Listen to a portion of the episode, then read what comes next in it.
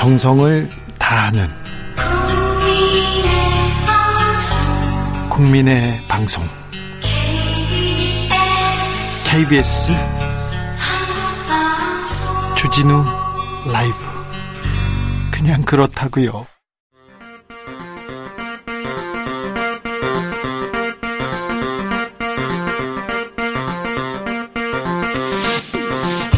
주진우 라이브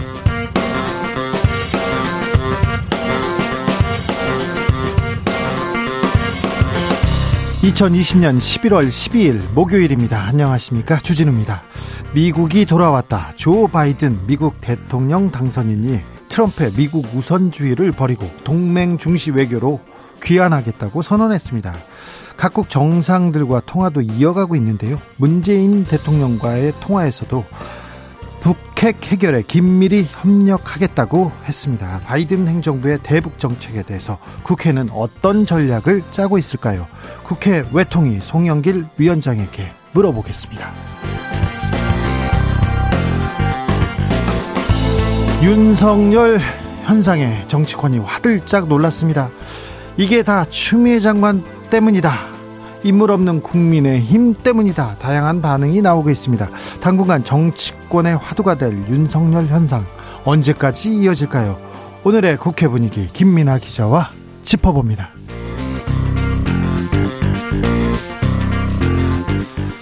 유성 간첩 기억하십니까? 서울시 간첩 조작 사건 기억하시죠? 국정원 직원들이 간첩이라는 누명을 씌우고 증거를 조작하고 위증을 강요하고 폭행까지 했습니다. 검찰은 1심에서 2심에서 모두 징역, 징역 7년을 구형했는데요. 결국 유우성 씨는 대법원에서 무죄 판결을 받고 간첩 누명을 벗었습니다. 그런데 아직까지도 국정원과 검찰은 반성도 어떠한 책임도 지지 않고 있습니다. 이런 가운데 오늘 국가가 유우성 씨한테 피해를 배상해야 된다는 판결이 나왔습니다. 유성 씨에게 직접 물어보겠습니다. 나비처럼 날아 벌처럼 쏜다. 여기는 주진우 라이브입니다.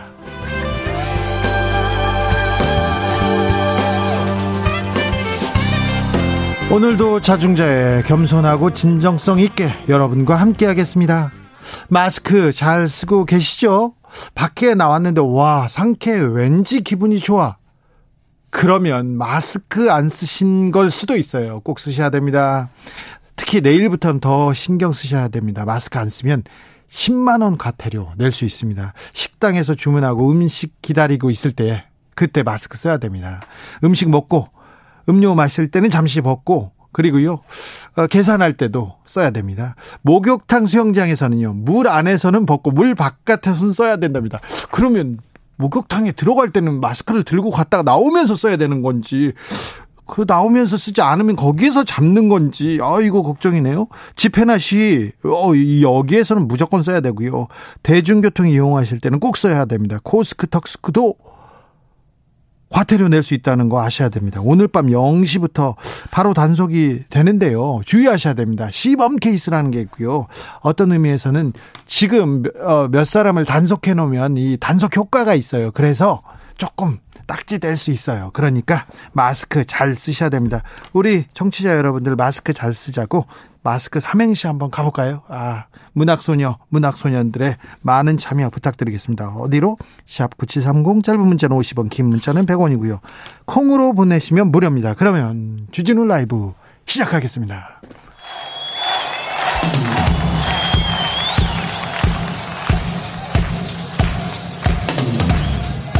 매일 오후 5시 5분. 주진우. 주진우. 주진우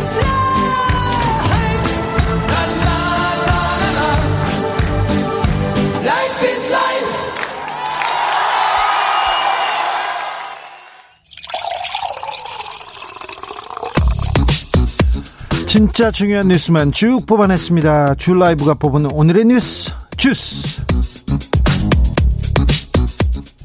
정상근 기자 어서 오세요. 네, 안녕하십니까? 음, 백신 얘기가 나오고요. 네 네. 어, 있어서 그런지 조금 국민들이 코로나에 대해서 약간 느슨한 게 보입니다. 느껴집니다. 네. 여기저기서 술 마시는 분들이 있고요. 거리두기 안 지키는 분들도 있습니다. 그러나 코로나 확진자는 줄지 않고 있어요. 네, 맞습니다. 어, 오늘 영시 기준 코로나19 신규 확진자 모두 100 143명입니다. 143명입니다. 네, 국내 발생 확진자는 128명으로 어제보다 더 늘었고요. 이 서울만 해도 52명이나 나왔습니다. 어, 경기도도 34명, 충남에서 9명, 강원도 6명 등 확진자가 계속 발생하는 지역에서 추가 확진이 이어지고 있고요. 네. 어, 그리고 한동안 확산세가 줄어들었던 광주 전남에서도 14명의 확진자가 나왔습니다. 예. 어, 서울 용산구 국군복지단에서 14명의 확진자가 나왔고요. 이 동작구에 있는 한 카페에서도 어, 누적 9명의 확진자가 나왔고요. 어, 서울 강서구 보험사 관련 확진도 계속 이어지면서 누적 46명이 됐습니다. 전남 얘기하셨는데 네. 광주 전남에서 이번 주말에 대규모 집회한다고 해서 긴장하고 있습니다. 네, 이 내일 모레 오후 2시부터 이 광주시청 상무평화공원, 5.18 기념공원 등 어, 광주 도심 곳곳에서 이 광주 진보연대가 주, 어, 주관을 하고 어, 민주노총 광 주지역본부가 주최하는 광주 민중대회가 열립니다. 아이고 이 시기에 대규모 집회라니요. 네, 이 전국에서 노동자, 농민 등 1,500여 명이 참석할 예정이라고 하는데 어, 이용섭 광주시장은 집회에서 확진자가 발생할 경우 어, 주최 측에 모든 책임을 묻고 강력한 법적 조치를 하겠다라고 밝혔습니다.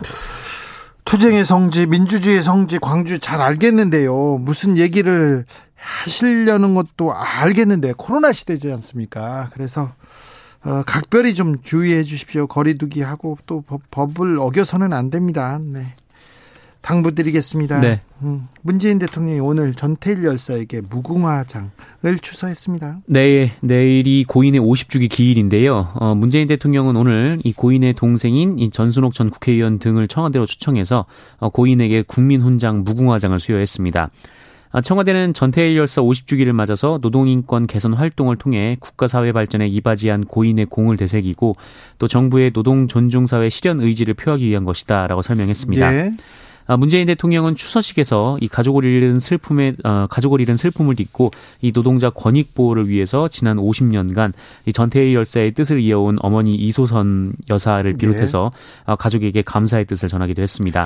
어, 노동계 인사가 이렇게 큰 훈장을 받는 거는 어, 좀 보기 드문 예인 것 같아요. 저는 기억이 없어요. 네, 이 무궁화장은 국민 훈장 중에 1등급에 해당하는 그 훈장인데요. 노동계 인사에게 추서된 것은 말씀하신 대로 이번이 처음입니다. 아, 정부는 지난 3일 국무회의에서 추서를 결정했습니다.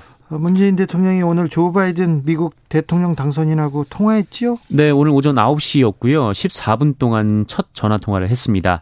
아, 이 통화에서 문재인 대통령은 먼저 조 바이든 당선자의 이 자선인 자선전에 나오는 어, 내용을 언급을 하면서 이 바이든 당선인의 이 미국 대통령 당선을 축하한다라고 말을 했습니다. 예. 아, 그리고 이 바이든 당선인이 줄곧 한미 동맹의 중요성을 강조해 왔다라면서 한미 관계 발전과 한반도 평화 정착에 높은 관심을 보여준 것에 대해서도 사의를 표했습니다. 바이든 당선인은 뭐라고 했습니까? 네, 한국에 대한 방위 공약을 확고히 유지하고 이 북핵 문제 해결을 위해 긴밀히 협력해 나가겠다라는 답을 했습니다. 아, 그리고 코로나19 대응과 관련해서 한국이 매우 훌륭하게 대응해 온 데 대해서 문재인 대통령에게 경의를 표한다라는 말도 했습니다. 어, 내년 초에 이 바이든 당선인이 공식 취임을 하게 되면 이 두 정상은 가급적 조속히 만나서 어, 직접 대화할 수 있는 기회를 마련하기로 했습니다.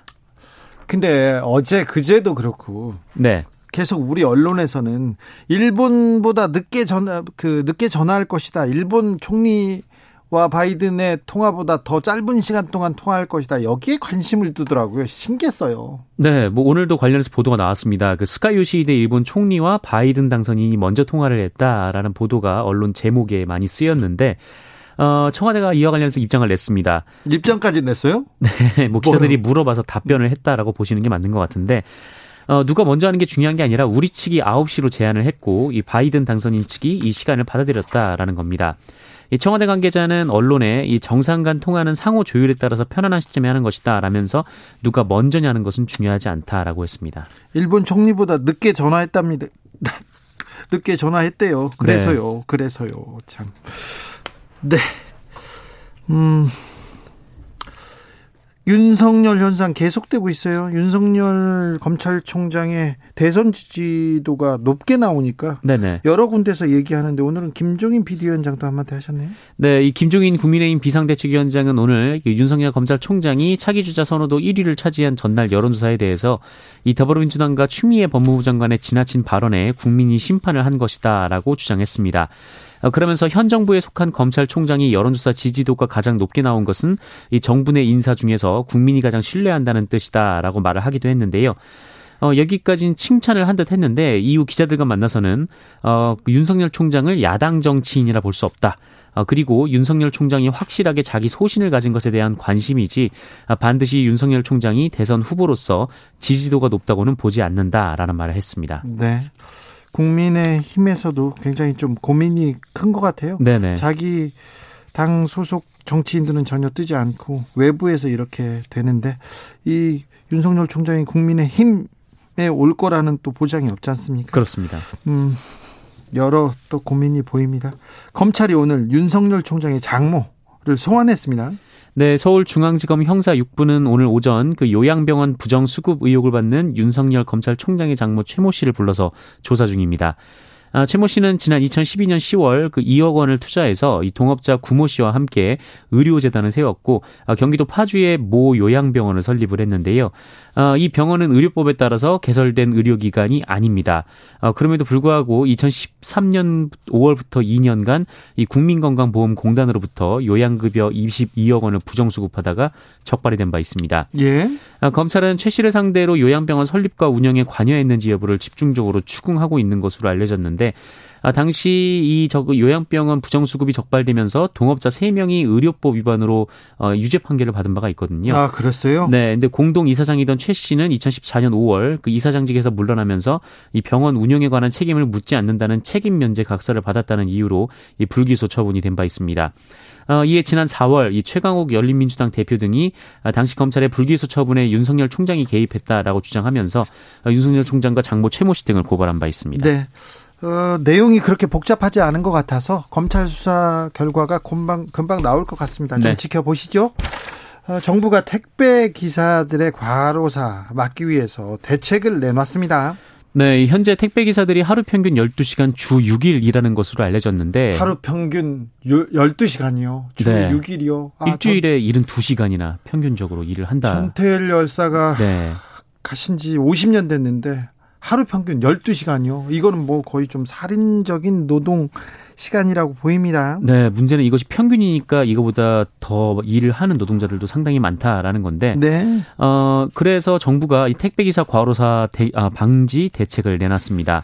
아, 핵심 내용은 심야 배송 금지 그리고 주 5일제 확산입니다. 네. 아, 이에 따라 택배사는 앞으로 이 자사의 여건에 맞춰서 분류, 집화, 배송을 합한 이 택배 기사의 일 최대 작업 시간을 설정을 하고 이를 준수해야 합니다. 아, 노동 시간은 준수해야죠. 네, 그리고 신선 식품을 제외한 상품은 오후 10시 이후 배송을 금지할 것을 권고했습니다. 네. 아, 그리고 내년 상반기 안에 마련할 이 택배기사 표준계약서에는 이로 인한 지연 배송 등을 이유로 어, 계약갱신을 거절하는 등 부당한 처우를 금지하는 내용이 포함될 예정입니다. 음. 아, 그리고 노사 합의를 거쳐서 택배기사 토요일 휴무제 등 주 5일 작업체계 확산을 유도하는 방안도 포함이 됐습니다. 네. 이 택배 가격 구조도 개선하기로 했는데 이 택배사 간 가격 경쟁이 심화되면서 그동안 택배비 무료 같은 이런 좀 케이스들이 많았습니다.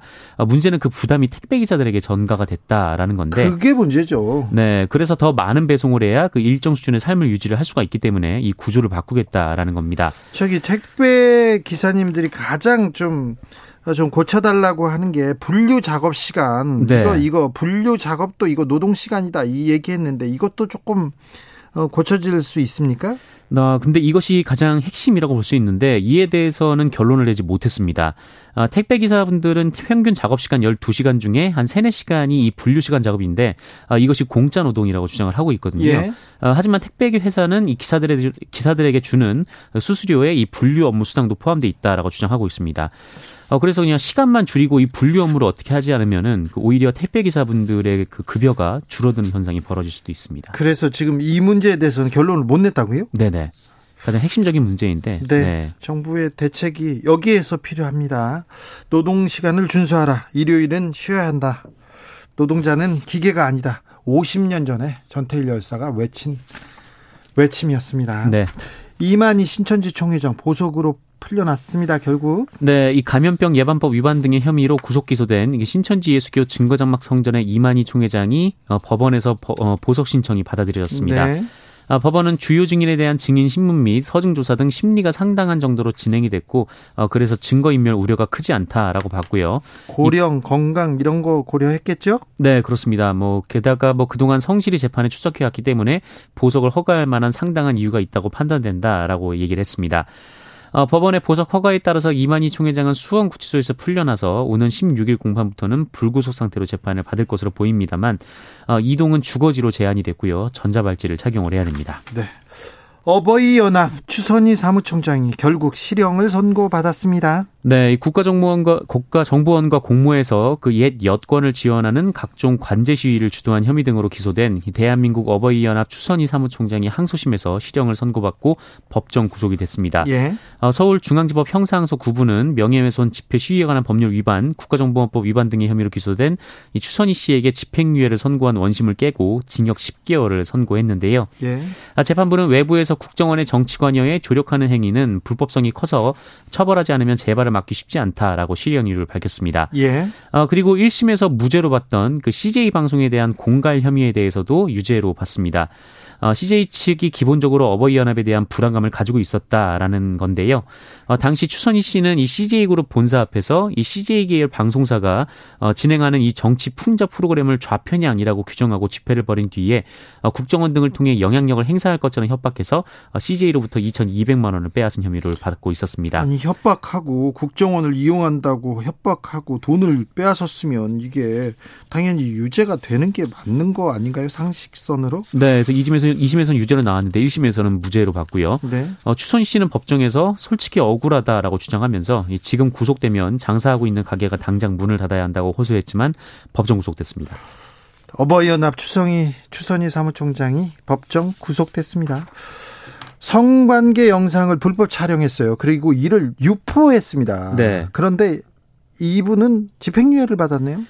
네, 서울중앙지방법원 형사 22단독은 어, 성폭력 범죄 처벌법 위반 및 그 정보통신망법 위반 혐의로 기소된 이 종근당 이, 어, 이장한 회장의 장남 그 이모 씨에게 징역 1년의 집행유예 2년을 선고했습니다. 네.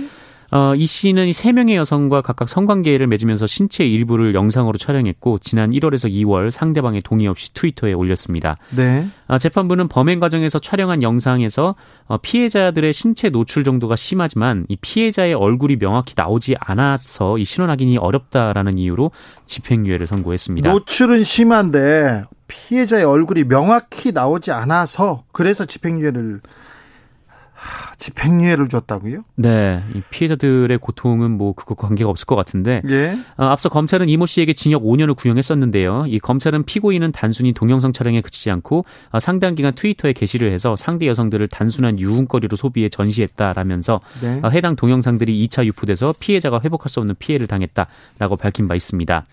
어, 한편 이 이장한 회장의 장남 이모 씨는 이 사건 직후 음주운전 혐의로도 기소가 됐는데 여기서도 1심에서 징역 1년의 집행유예 2년을 선고받은 바가 있습니다. 좀 이상하죠. 재벌 회장님이나 재벌 회장님의 자제들은 집행유예를 네. 잘 받습니다. 잘 받는 경향이 있습니다. 네.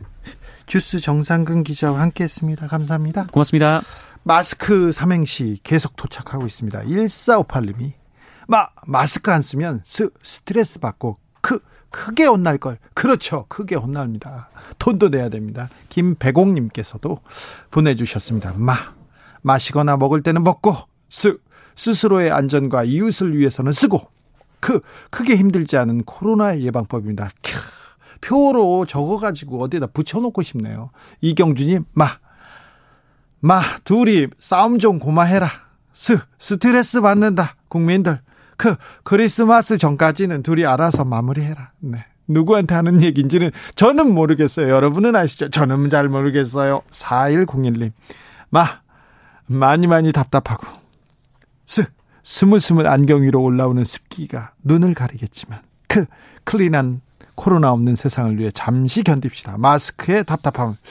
어, 이거 정부에 이렇게 보내면 이거 돈 줘야 되는 거 아닌가 이렇게 생각합니다. 정부 표로 쓸 만큼 훌륭한 것 같습니다. 아, 제가 우리 정치자들을 이렇게 과대평가하는 게 아니고요. 정말 괜찮은 것 같습니다.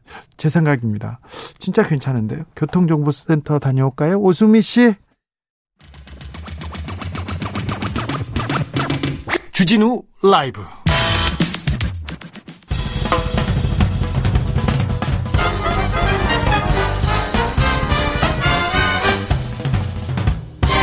훅 인터뷰. 모두를 위한 모두를 향한 모두의 궁금증 훅 인터뷰.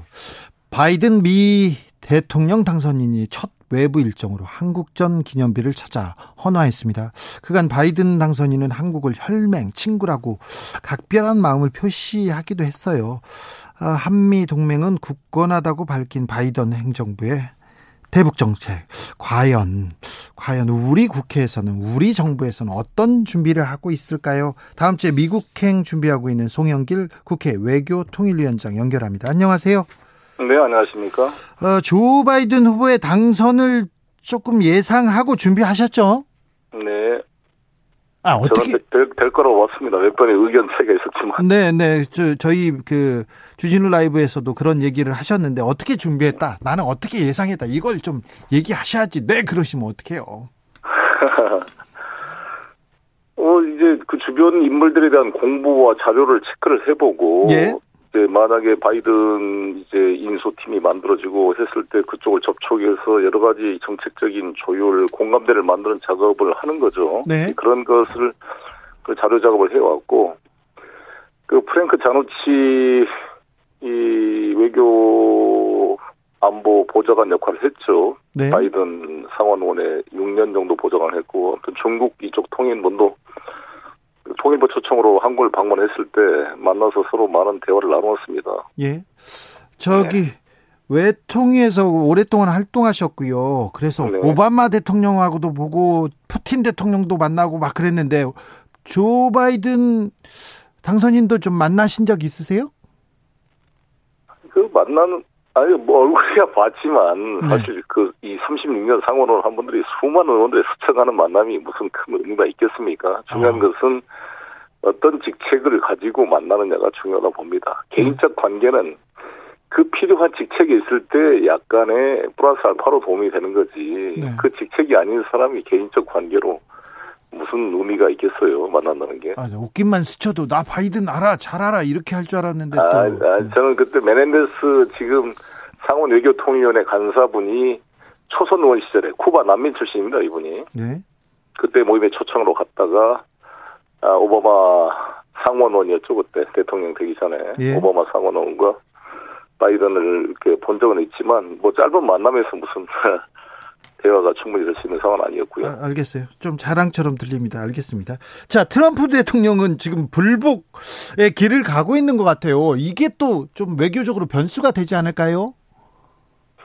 그렇습니다. 많은 걱정을 하고 있습니다. 사실 민주주의와 시장 경제라는 가치를 공유하는 우방국으로서 저희 대한민국은 많은 걱정을 하고 있고 미국이 슬기롭게 헌법적 절차에 따라 평화적 권력 이동이 되기를 바라는 마음 간절합니다. 그리고 동시에 저희는 우리 대한민국 민주주의에 대한 자부심을 느끼게 되고 소중한 우리의 가치를 잘 지켜가야겠다는 생각을 하게 됩니다. 네.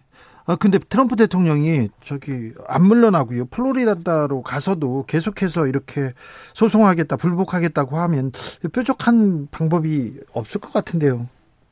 12월 8일까지 아마 결정을 해야 될 거고요. 네. 만약 안 되면 이제 연방 대법원에서 최종 결정을 하겠죠. 재검토 여부라든지 이게 되면 아마 이게 에, 다시 번복되기는 어려울 걸로 보여지고 사실상 트럼프 대통령 주변 측근이나 그 정부 인사들도 많이 이제 에, 바뀌지 않을까 이렇게 생각이 됩니다. 저는 예. 결국 승복하지 않을까 이렇게 생각합니다. 예. 자, 국회 외교통일위원장이십니다. 그리고 네. 바이든의 에, 외교 통일 정책에 대해서는 어떻게 어, 이- 전망하고 계세요? 저는 이제 기본 관점이 네. 우리 대북 문제나 한반도 외교는 대한민국이 어떻게 끌고 갈 것인지가 중요하다고 생각합니다. 예. 물론 미국의 내용도 매우 중요하지만 예를 들어 김대중 대통령께서 클린턴과 잘 손발을 맞춰오다가 조지 부시 대통령이 됐잖아요. 예. 처음 가셔가지고 만났을 때 조지 부시가 디스맨 이 사람 무슨 소리라는 그런 네. 어떤 경우에 안 맞는 말까지 들어가는 수모를 참으면서도 부시를 끝까지 설득해서 결국 도라산 역까지 부시 대통령을 모시고 와서 그 햇볕 정책에 찬성하게 만든 거잖아요. 예. 우리 노무현 대통령께서도 정말 이 악의 축이라 그러고 내일 모레 북한을 폭격할 것 같은 부시를 달래서 이라크 파병을 절충해서 어, 서희 제마 부대를 파병하면서 결국 설득을 시켜가지고 9.19 비핵 합의까지 만들어냈거든요. 네. 마찬가지로 저희는 트럼프든 오바마, 어, 바이든이든 우리 문재인 정부가 확고한 한반도 평화 원칙을 가지고 미국의 담당자들을 설득하고 변화시켜서 같이 접점을 찾아 나가는 자세가 중요하다 이렇게 생각합니다. 네. 아, 이번에 그럼 미국 가셔서 설득할 사람들은 몇 명 이렇게 생각해 두셨어요? 예, 이제 쭉 만났는데 사실 아시다시피 코로나 상황이고 네. 더구나 이제 트럼프 쪽에서 불복을 하고 있- 있어서 약간 트럼프 쪽 국무부에서 모든 협조를 안 해주고 있습니다. 지금 아, 지금요? 어. 네, 뭐, 뭐, 외국 정상들이 전화를 오더라도 사실 미 국무부가 번역 시스템이나 이 접촉 전화선 같은 걸 연결해줘야 되지 않겠습니까? 예, 예. 그런 서비스를 지금 전혀 제공하지 않고 있고 특히 폼페이오 국무장관이 기, 자들이 인수위팀과 협력하냐고 물어보니까 짜증을 내면서 트럼프 2기 인수팀이 지금 진행되고 있다 이렇게 말을 했기 때문에 네. 상당히 정말 문제가 아, 되고 있습니다. 그래서 사람을 어린자기가 쉽지가 않은 상황이죠. 네. 그래 어렵지만 네, 어렵지만 그래도 네. 좀잘 돌파해 주세요. 에, 가서 열심히 좀 만나보고 오겠습니다. 최근에 미국 지금도 미국 방문 중이죠. 강경화 외교부 장관이 그 방미한 걸 두고 국민의힘에서는 연일을 비판하고 있어요. 왜 뭐, 왜 이게 부적절하다는 얘기가 나오는 거죠? 아니 이제 바- 아, 이제는 못하지 않겠어요? 왜 지금 대선에 떨어진 이 트럼프 대통령이 폼페이오 장관을 만나러 가느냐? 바이든 네. 쪽은 만나지도 못할 거면서 시기가 부적절하다. 뭐 이삿집 가는 이삿집 나르는데 뭐 뒷북치러 가느냐 이러한 비아냥이 있었고 처량한 외교다라고 이렇게 폄하를 했는데 네. 만약에 안 갔으면 왜 안 갔냐고 또 뭐라 그랬을 거예요. 아, 그렇 네, 그렇지 그렇겠죠. 않겠습니까? 네. 뭐 우리가 제일 먼저 갔잖아요. 사실상 4년 전에는 음, 트럼프 당선됐을 때 아베 신조 총리가 제일 먼저 사적으로 트럼프 빌딩, 뉴욕 빌딩을 찾아가서 만난 거 아닙니까? 예. 근데 우리는 지금 우리 미국의 우방국 중에 아마 제일 먼저 외교부 장관이 만난 거 아니겠어요? 네. 저는 선제적 외교로 잘한 게 아닌가 생각이 들고 예. 이게 대선 전에 약속이 됐는데 떨어졌다고 안 만나면 인간적으로 되겠어요? 아, 그렇죠. 저도 선거 떨어져 봤는데 떨어질 때 안면 바꾼 사람 제일 인상에 남습니다. 네.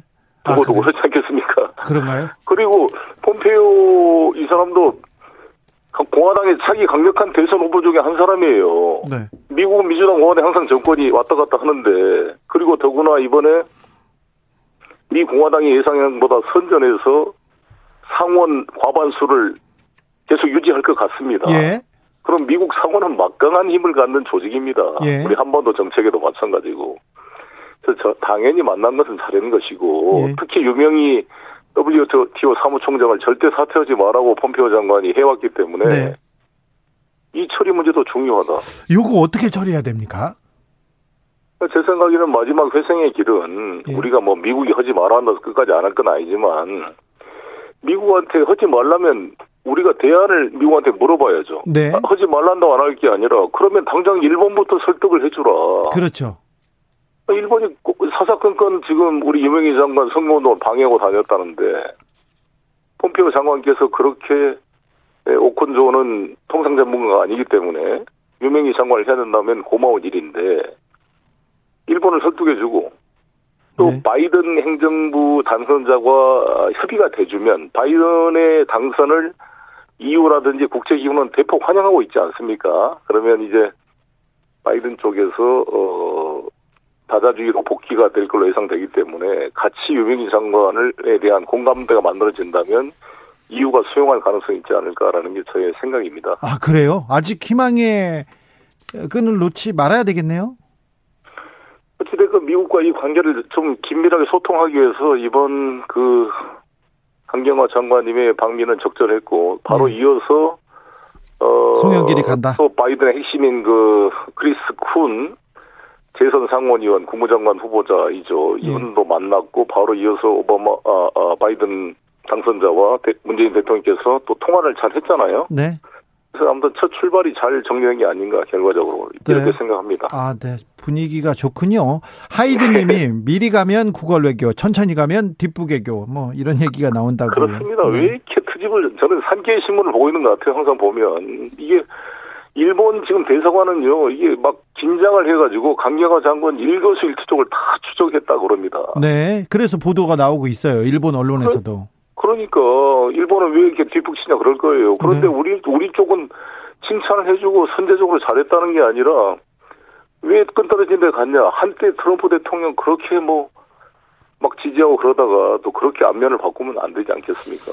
브라이언 김님이 어, 미국에서 한국 전쟁은 잊혀진 전쟁인데 대통령 당선자가 한국 전쟁 헌화한 건 참 의미가 크다고 이런 의견을 주셨는데 그러면 지금 어, 강경화 장관의 방미 그리고 지금 대통령의 통화 이렇게 보면 지금 바이든 어, 행정부 뭐 출범한 행정부하고 지금 우리 정부 분위기 괜찮네요. 그렇습니다. 둘이 문재인 대통령님과 이 바이 바이든 당선자가 다 이렇게 젠틀맨 아닙니까? 그 아주 온화한 모습에 따뜻한 마음을 가지고 있는 좀 신사적인 분들이라서 품격 있는 저는 정상회담 품격 있는 대화가 될 걸로 저는 기대를 하고 있습니다. 예. 어, 민주당 한반도 TF, TF 단장이기도 합니다. 그래서 월요일 날 단장 자격으로 지금 미국 가시죠? 네. 어, 어떤 어떤 분이랑 가십니까? 이번에 가서 뭘 하시려고 가시는 건죠? 지금 많이 모시고 가고 싶은 생각이 컸는데 네. 아시다시피 이제 워낙 수가를 제한해야 되고 코로나 문제도 있고 그래서 예. 저와 이제 김한정 의원님, 김병기 의원님은 정보위 간사고 김한정 의원님은 DJ 때부터 쭉 또 해오신 분이고 예, 또 윤건영 의원님은 초선이지만 또 청와대 상황실장에 또 대통령님을 잘 보좌했던 분이고 대북 특사를 다녀오신 분이기 때문에 이렇게 세 분을 모셔서 저와 함께 네 명이 가기로 돼 있고요. 예. 가서 여러 가지 예, 분들을 열심히 좀 만나보고 오겠습니다. 여야 외통위 위원들도 또 방문하십니까? 예, 그러니까 가서 이제 우리 외통위 위원님들은 좀 더 시간이 바로 가기가 좀 그래서 12월 14일 정도에 예, 외통위 여야 간사에 거기 박진 의원이나 정진석 의원 같은 종진 의원 예. 아, 모시고 이렇게 가, 같이 다녀오려고 합니다. 미국 자주 가시네요? 예, 아무튼 미국이 저희로서는 중요한 나라니까 네. 가서 한 번 사람도 만난다고 오게 되는 게 아니라 네. 지속적으로 좀 만나고 소통해야 됩니다. 큰 한 예가 여러분 아시다시피 민주당이 로카나 의원이라는 그 인도계 진보적 그 의원이 주도 대표 발의한 한국 정전 결의안이 그렇죠. 51명이 했다 공화당은 한명 52명이 서명을 했습니다. 대단한 거 아닙니까? 예. 거기다가 브래드 셔먼이라는 차기 에, 그 하원 외교위원장 후보자입니다. 캘리포니아에. 네. 네. 호아킨 카스트로 텍사스 출신의 의원, 그레고리 믹스 도 뉴욕 출신 의원 이 세 분이 다 이 하원 외교위원장 후보자들인데 네. 이 세 분이 다 서명을 했어요. 예. 우리 당의 이재정 의원을 비롯한 많은 이 초선 재선 의원들이 젊은 의원들과 소통해서 만든 작품입니다. 아 그래요? 예, 이건 대단한 거잖아요. 그래서 네. 혹 보수 언론이 무슨 박진 의원님이 이 바이든과 한번 독대했다 가지고 우리는 뭐 민주당 쪽은 내통이 없다 이런 것은 좀 표피적으로 본 거라고 보여지고요. 예. 오히려 실질적으로 지금 미국 민주당이 아시다시피 알렉산드레 아 오카시오 코르테스라든지 샌더스 의원이라는 이런 진보적인 인사 할게는 진보적인 의원들이 상당히 이렇게 물이 바뀌고 있습니다. 예. 여기다 앤디 김 의원에다가 이번에 메릴린 스트릭랜드 같은 우리 또 순자로 알려진 네. 우리 한국계 의원도 세 분이나 당선이 됐고 어제 저희하고 인터뷰했습니다. 예, 아주 그분 저도 이제 아까 축하 전화 통화를 했는데 네. 이런 이런 변화를 이를 같이 수용하고 네트워크를 만들고 있는 게 저희 민주당 의원들이다 이렇게 말씀드리겠습니다. 네. 알겠습니다. 아무튼 고생 많으신 줄 아는데 더 고생해 주십시오. 지금 예. 어, 외통위가 특별히 송영길 의원이 더 어, 역할을 해, 야될 것 같습니다. 감사합니다. 네. 어, 가기 전에 그리고 가서도 또, 또 소식이 있으면 알려주십시오. 네, 감사합니다. 지금까지 송영길 국회, 국회 외통위원장이었습니다. 감사합니다. 네.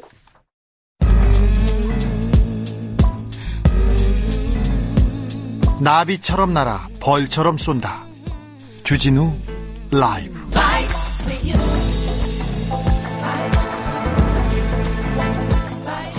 훅 인터뷰 이어갑니다. 국정원 간첩 조작 사건이 있었습니다. 서울시 공무원 간첩, 간첩이라고 이렇게 뚝 찍어가지고 이렇게 유우성 씨를 간첩으로 만들었던 사건인데요. 유우성 씨는 괴롭고 힘든 시간을 보내야만 했습니다. 음, 유우성 씨한테 간첩이라는 누명을 씌운 가해자는 국가였어요. 국정원, 검찰, 법원 등 국가의 권력기관이었습니다.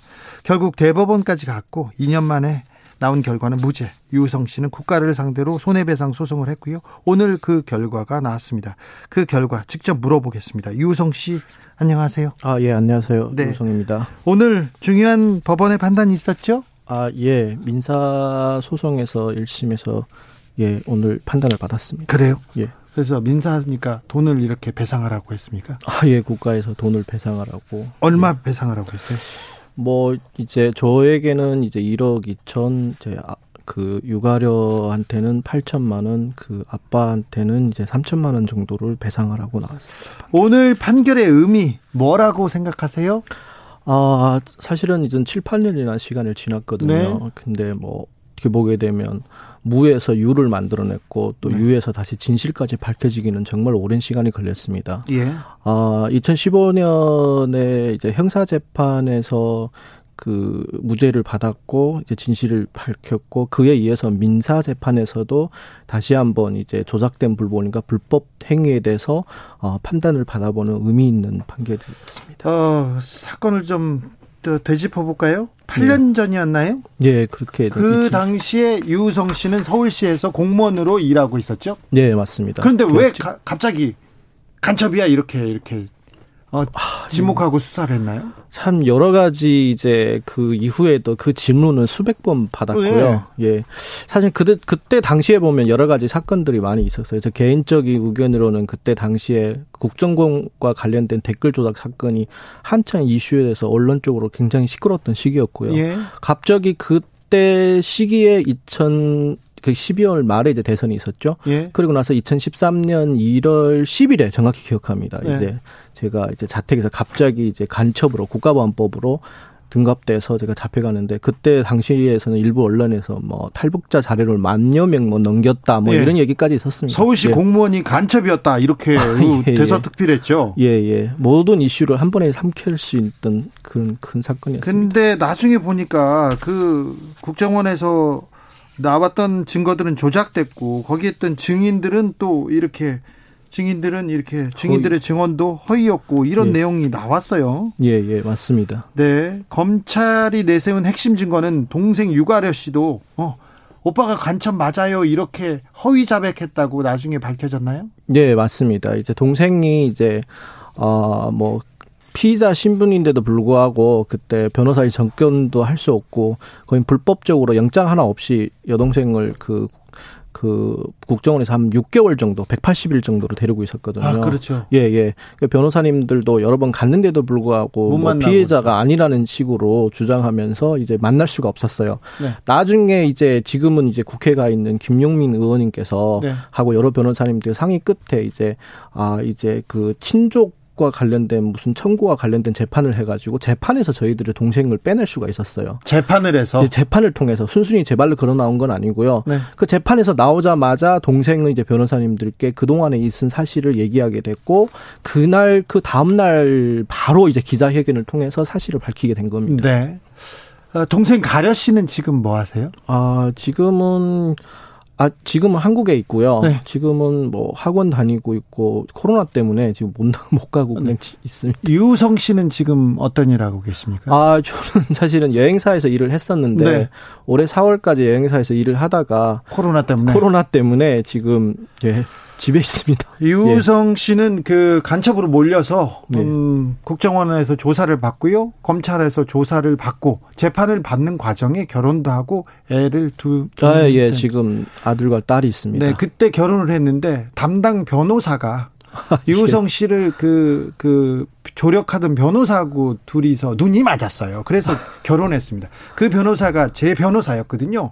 예. 그래가지고 제 일은 안 하고 둘이 마, 눈이 맞아가지고 유우성 씨를. 아, 그렇진 않습니다. 그렇진 않아요? 예. 일은 열심히 했습니까? 맡은 사건에서는 정말 열심히 아, 했습니다. 예. 그러니까 담당 변호사가 이렇게 보니까 간첩이었으면 결혼했을 가능성은 별로 없잖아요. 아, 예, 제 또 간첩이 될 만한 제목도 못 됩니다. 아, 그래요? 예. 근데 왜 국정원에서 아, 예. 저 사람 간첩 같다 이렇게 어 그리고 검찰에서도 계속 간첩이라는 그 검, 검찰에서도 간첩이라는 그 뭐 뭐라 그뭐 해야 되나 혐의를 네. 걷어두지도 않고 지금 반성하지도 않고 있잖아요. 그렇습니다. 그 사실은 어떻게 보게 되면 그때 1심에서 조작된 증거라든가 조작된 내용들이 저희들 일부를 밝혔거든요. 네. 그때까지는 언론에서 크게 관심이 없었어요. 일부만 예. 보도됐는데 네. 그때 제일 고생하신 게 지금 그 시사인의 김은지 기자님이랑 네. 초기부터 이제 고생을 많이 하셨던 네. 기자분들인데 그런데 이제 1심에서도 멈추지 않고 항소심에 가서 사람에 이어서 증거까지 조작해냈단 말이에요. 예. 그래서 자기 저희들도 왜 그렇게까지 해야 되나는 그 의문을 계속 가지고 있었습니다. 네. 그러나 그때 상황 봐서는 여러 가지 이제 국정원에서 정권이 새로 바뀌었고 아마도 그 사건에 있어 가지고 본인들이 이제 끝까지 이제 뭔가를 찾을 조작했던 부분을 더 숨기려고 하다 보니까 하나를 조작하고 두 개 조작하게 되고 세 네. 개를 조작하지 않았나 하고 뭐 그렇게 생각합니다. 그 당시에 저도 취재했었는데 그 예. 국정원 쪽에다가 물어봤어요. 유성 씨가 왜 거- 간첩 혐의를 받느냐. 그리고 유성 씨한테 물어봤더니 어 굉장히 스마트하게 자기 처지를 잘 설명하고 잘 된다. 알리바, 알리바이도 잘 얘기하고 그렇다 그랬더니가 말을 잘한다. 그러니까 간첩 아니냐. 이렇게 저한테 얘기를 해가지고 제가 깜짝 놀란 적이 있었는데 무죄 판결을 받으셨어요. 결국은. 예, 예. 근데 무죄 판결을 받았지만 그 전에 국가로부터 낙인 찍혔고 예. 간첩이라고 손가락질 받았고 그 경험 예. 그 시간들 굉장히 고통스러웠을 거예요. 예, 너무 고통스러웠어요. 그 힘들었던 시기인데 특히 힘들었던 거는 일부 언론에서는 뭐 사실은 뭐 사실을 왜곡하고 검찰 쪽에서 브리핑 스피커가 돼가지고 저희 의견이나 저희 변호인단 의견을 들어주지 않고 네. 일방적으로 주장을 해서 사실은 재판에서는 진실이 밝혀 있었지만 오히려 언론에서는 간첩이 되어 갔던 그런 시기가 있었습니다. 그렇죠. 국정원에서 내놓은 증거도 조작됐다고. 예. 그리고 검찰의 기소 이유도 잘못됐다고 조작됐다고 얘기했는데 네. 언론에서는 바뀌지 않았어요. 바뀌어지지 않고 오히려 뭐 사실은 그때 TV조선이나 이런 데서는 정말 저를 아마 특보로 대선 특보로 음. 실시간으로 저희 사건을 이제 브리핑하면서 간첩이 아니래도 이 사람은 별로 좋은 사람이 아니다는 식으로 정말 저 너무 힘들었습니다 그때 그렇죠. 재판하는 것보다 그때. 간첩이 아니어도 예. 어, 좋은 사람은 아니다. 예. 그래서 사실은 진실로 진실 막 검찰에서 얘기 도 중요하지만 저희들 피해자 목소리도 좀 담아주고 공정성이 있어야 되는데 예. 일방적인 주장으로 인해서 정말 피해자로서 너무 많이 힘들었던 네. 시간들이 기억납니다. 지금 좀 살이 찌셨어요. 근데 아, 예, 그때는 그때보다는 그때는 쪘습니다. 날렵했거든요. 그래가지고 제가 볼 때마다 예. 유간첩, 간첩 같아 이렇게 이렇게 제가 놀리기도 했었는데. 네. 네. 많은 정의로운 기자분들이 다행히 있어서 저희 사건이 진실을 많이 알려주셔서 예. 그나마 숨을 쉴 수가 있었습니다. 이제 그 소송은 다 끝났습니까? 그렇지는 않습니다. 네. 소송은 다 끝난 건 아니고요. 언론과의 소송도 남아 있고 또 여러 국, 국정원 국정원은 또 뭐라고 합니까? 아, 정확히 말씀드리면 지금 사건이 크게 두 개가 지금 남아 있고요. 네. 하나는 제가 국정원과 검찰에서 조작된 부분이 밝혀지고 나서 네. 일 1심이 이제 그때 당시가 2014년 경이죠. 네. 그때 그러니까 조작된 걸 밝히름으로써 저에 대한 보복 기소가 하나 또 들어온 겁니다. 예. 이제 서울시에 공무원을 취직한 것 자체가 잘못됐다. 외환거래법이 잘못됐다. 이래 가지고 사실은 연날에 5, 6년 전에 이 사건을 다시 들춰서 네. 그때는 무혐의라고 했는데 지금 와서 또 혐의 있다고 해 가지고 그 사건이 지금도 안 끝나고 대법원에 가 검찰이. 예, 예, 예. 아, 네. 그래서 지금도 사실은 형사 사건을 가지고 있는 몸이고요. 아, 그러네요. 그 외에 지금 8년이라는 시간을 지나서 사실은 어떻게 보게 되면 그때 시기에 국정원에서 육아래를 불법으로 구금하고 육아래를 폭행하고 협박했던 그 수사관들이 지금 재판에 넘겨졌거든요. 네. 저희들은 그걸 수사를 해달라고 몇 년 정말 전에 고발을 하고 여러 번 고발했지만 그대에서 검찰에서 조사를 안 하다가 예. 검찰 과거 사유에서 조사 내용을 내용을 다시 기초로 해가지고 지금 사실은 재판을 받고 있는데요. 네. 그 사실은 그 형사 재판도 지금 지진부진하고 있는 상태입니다. 이렇게 오랜 시간이 지났는데도 불구하고 그때 국정원과 검찰이 예. 사실은 그 손을 잡고 간첩 조작 사건을 만든 거였잖아요. 예, 예. 어찌 보면요. 네. 그리고 나서 아, 그 그리고 그 국정원 직원을 다시 검찰에서 처벌해야 된다.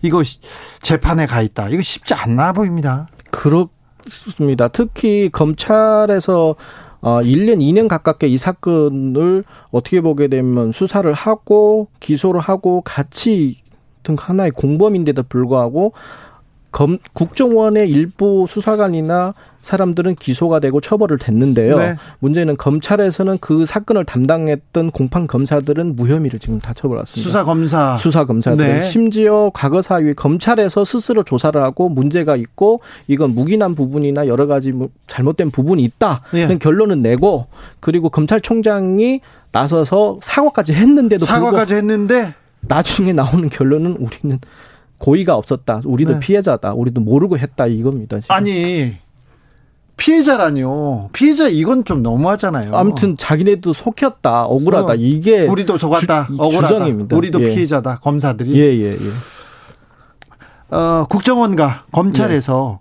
네. 어, 사과의 그 말이 나오기는 했었죠. 아, 국정원에서는 사과를 받은 적은 없고요. 국정원은 아무 얘기도 하지 않았습니까? 예, 그 예. 사과 받은 적이 없는데 일부 재판에서 수사관 그때 가담했던 그 수사관들 일부는 재판장에서 저한테 사과를 했었습니다. 거기서 말고 공식적으로는 안 했네. 하는 건 없습니다. 국정원은 안 했고 예, 검찰, 어, 총장은 사과를, 사과를 했으나 예, 했습니다. 나중에 보니까 그 예. 검사들 그 조작에 가담했던 검사들은 우리도 피해자다. 네. 우리도. 속았다. 우리도 속았다. 네. 결론 그렇습니다. 3287님이 8년이라는 세월 과연 얼마를 주면 살 수 있을까요? 당시 조작에 관계된 사람들에게 묻고 싶습니다. 한 사람의 8년을 빼앗은 소감이 어떤지. 그렇죠? 예, 사실은 그 오늘 참 의미 있는 판결이 나왔는데요. 네. 저는 그 민사 의미 있는 판결보다 앞으로 네. 제도 마련이 너무 중요하다고 생각합니다. 그렇죠. 또 다른 피해자는 나오지 말아야죠. 그렇죠. 네. 사실은 네. 그동안에 똑같은 국가보안법으로 인한 간첩 조작 사건들이 수많은 피해자가 나왔습니다. 그 네. 피해자들이 시간이 지나서 무죄가 받고 또 무죄를 받으면서 국가에서 어떤 배상을 받는다고 그 상처가 지워지고 그 역사가 흐려지는 것이 아닙니다. 네. 그런데 검, 그렇게 시간이 지나서 그 사람들이 무죄가 밝혀진다고 해도 가해자들에 대해선 처벌이 미흡하고 정말 송강명 같은 처벌만 이어져 왔거든요. 예, 처벌하지 않았어요. 예, 오히려 처벌하지 않고 사실은 어떻게 보게 되면 그게 간첩 조작 사건이나 여러 가지 조작 사건들이 끊기지 않고 계속 그래 계속 계속 진행형이었다는 처벌이 제대로 안 됐기 때문입니다. 네. 2017님, 21세기의 간첩 조작이라니요. 문재인 정부는 적폐청산을. 국정원도 손봐야 됩니다. 제발. 네. 지금까지 간첩 아닙니다. 유우성 씨였습니다. 감사합니다. 예, 감사합니다.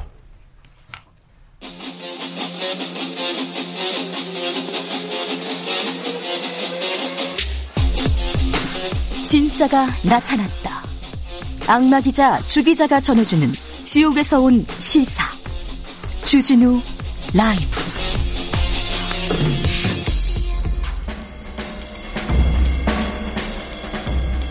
느낌 가는 대로 그냥 고른 뉴스 여의도 주필 프랑스의 비극 코로나 걸려도 진료하라 의사가 없다 조선일보 기사인데요 코로나 확진 판정을 받은 의료진이라고 하더라도 증세가 하나만 나타나면 계속 진료해도 된다. 이게 프랑스에서 일어난 일입니다. 의료가 붕괴되고 있거든요. 의료진이 부족해서 그렇거든요. 그래서 설사, 구토, 두통, 근육통, 코막힘 증세 중에 한 가지만 있으면 진료해도 된다. 그냥 웬만하면 의사들은 그냥 코로나 걸려도 진료해라. 이 얘기예요.